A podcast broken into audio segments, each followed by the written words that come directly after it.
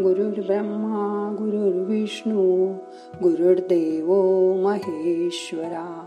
गुरु साक्षात परब्रह्म तस्मै श्री गुरवे नमहा आपण सकाळी उठल्यापासून आपली नित्य कर्म करत असतो. कर्म म्हणजे काम. आता आपण करत असलेल्या शारीरिक क्रिया म्हणजे आंघोळ वेणी ह्या सुद्धा कर्माच्या आजूबाजूला प्रभाव पाडत असतात. आपण सहसा सकाळी आंघोळ करतो. पण आता तरुण पिढी बघा. तर लॉकडाऊनमुळे कोणी येणार नाही कोणी जाणार नाही. आपल्याला पण घराबाहेर पडायचं नाही. मग करू दुपारी आंघोळ असा विचार करतात. याबरोबर असं बघा. जसं हात पाय आपलं काम करत असतात. तसं मानसिक पण आपण काम करत असतो. जसं की पाहणं बोलणं ऐकणं. याबरोबर मनात उद्भवणाऱ्या भावना विचार या सर्वांचा कर्मामध्ये समावेश होत असतो. या सर्व कर्माचा परिणाम अवतीभोवतीच्या वातावरणावर होत असतो. केवळ केलेलं काम म्हणजे कर्म. चांगलं कर्म म्हणजे चांगलं काम हे आपण करावं असं लहानपणापासून शिकलो आहे. त्यामुळे आपल्या हातून सहसा वाईट कामं केली जात नाहीत. जसं की दुसऱ्याला टाकून बोलणं मारामारी करणं आडलेल्या माणसाला हेतुत मदत न करणं ही वाईट कर्म आहेत. पण याबरोबर आपण लहानपणी गुड हॅबिट्स आणि बॅड हॅबिट्स शिकलो आहे. त्यात खंड पडू देऊ नका. कर्म केल्यानंतर त्याचं फळ हे नेहमी मिळतच असतं. जसं की माणसाच्या हातून घडणाऱ्या प्रत्येक क्रियेला कर्म म्हणतात. उठल्याबरोबर आपण दात घासतो. आता हे कर्म आहे. पण नाही घासले दात तर? त्याचं फळ पुढे जाऊन दात किडणं खराब होणं हे मिळणारच आहे हे लक्षात ठेवा. कर्म नाहीच केलं तर म्हणजे आपण उठलोच नाही तर दिवसभर सुस्ती आळस रोजची कामं न पार पाडणं हे फळ मिळेलच. म्हणजे उठलोच नाही म्हणून काहीच केलं नाही मग कसं त्याचं फळ मिळेल असं मनात आणू नका. कर्म आणि कर्मफल याचा जवळचा संबंध आहे. परीक्षा जवळ आल्यावर अभ्यास केला नाही तर नापास होणं हे फळ ठरलेलं आहे. म्हणूनच कर्म केलं नाही तर फळ नाही असं होत नाही. आपण कुंडीत कसलं तरी बी टाकलं समजा धने टाकले की ते उगवून त्याची कोथिंबीर येणारच. पण धने जर नुसतेच जमिनीवर टाकून दिले तर मिळेल का कोथिंबीर? नाही ना?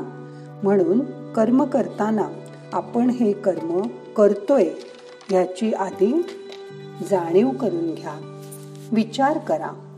कर्म करण्याऐवजी आपण नुसता विचार करत बसलो की कोथिंबीर आली आता उद्या आपण मेथी आणि मूग पण पेरूया. म्हणजे केलं काहीच नाही. तर तुम्हाला मेथी कशी मिळणार? नुसता विचार करून होणार नाही. कधी कधी मातीतून.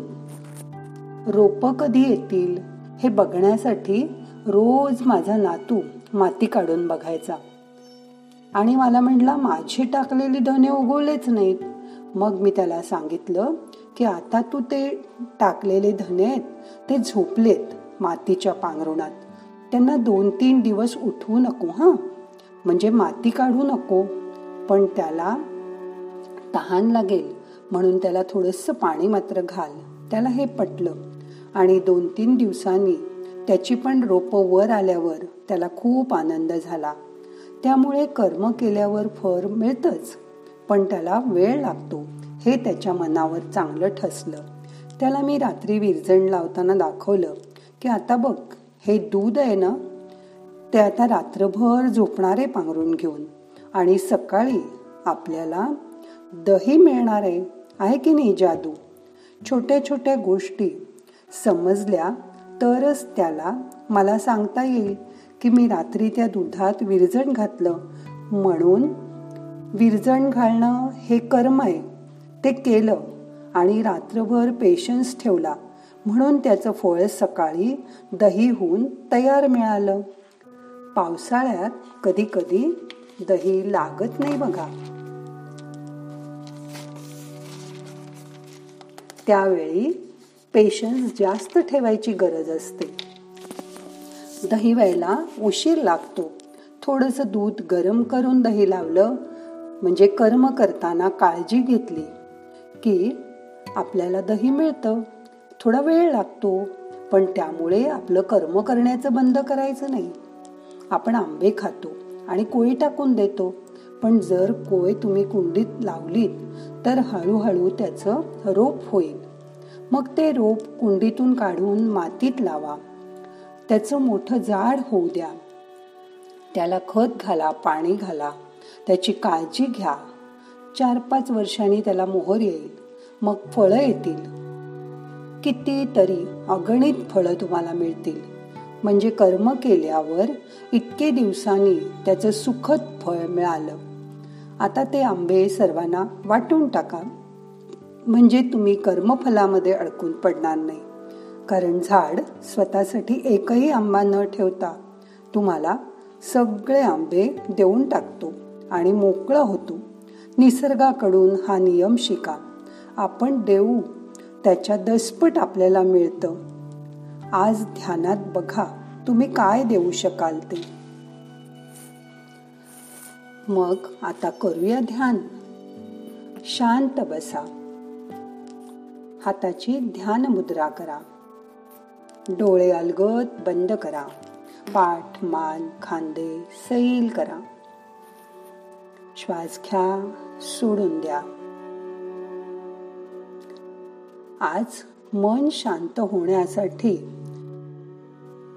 आपल्याला ध्यानामध्ये मंत्र म्हणायचा आहे.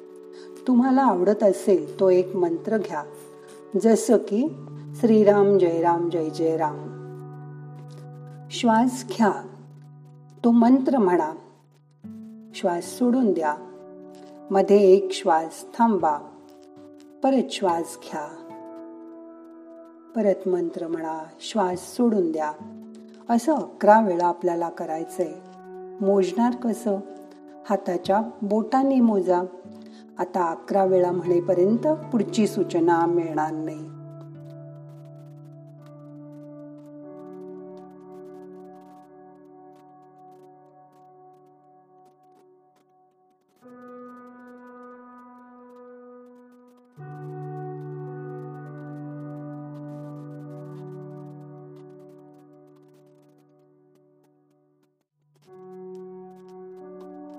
मन शांत ठेवा. रिलॅक्स राहा.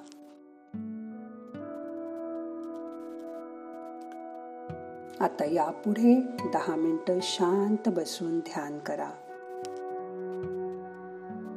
मंत्र म्हणणं बंद करा. नाहम करता हरिक करता हरिक करता हि केवलम. ओम शांती शांती शांती।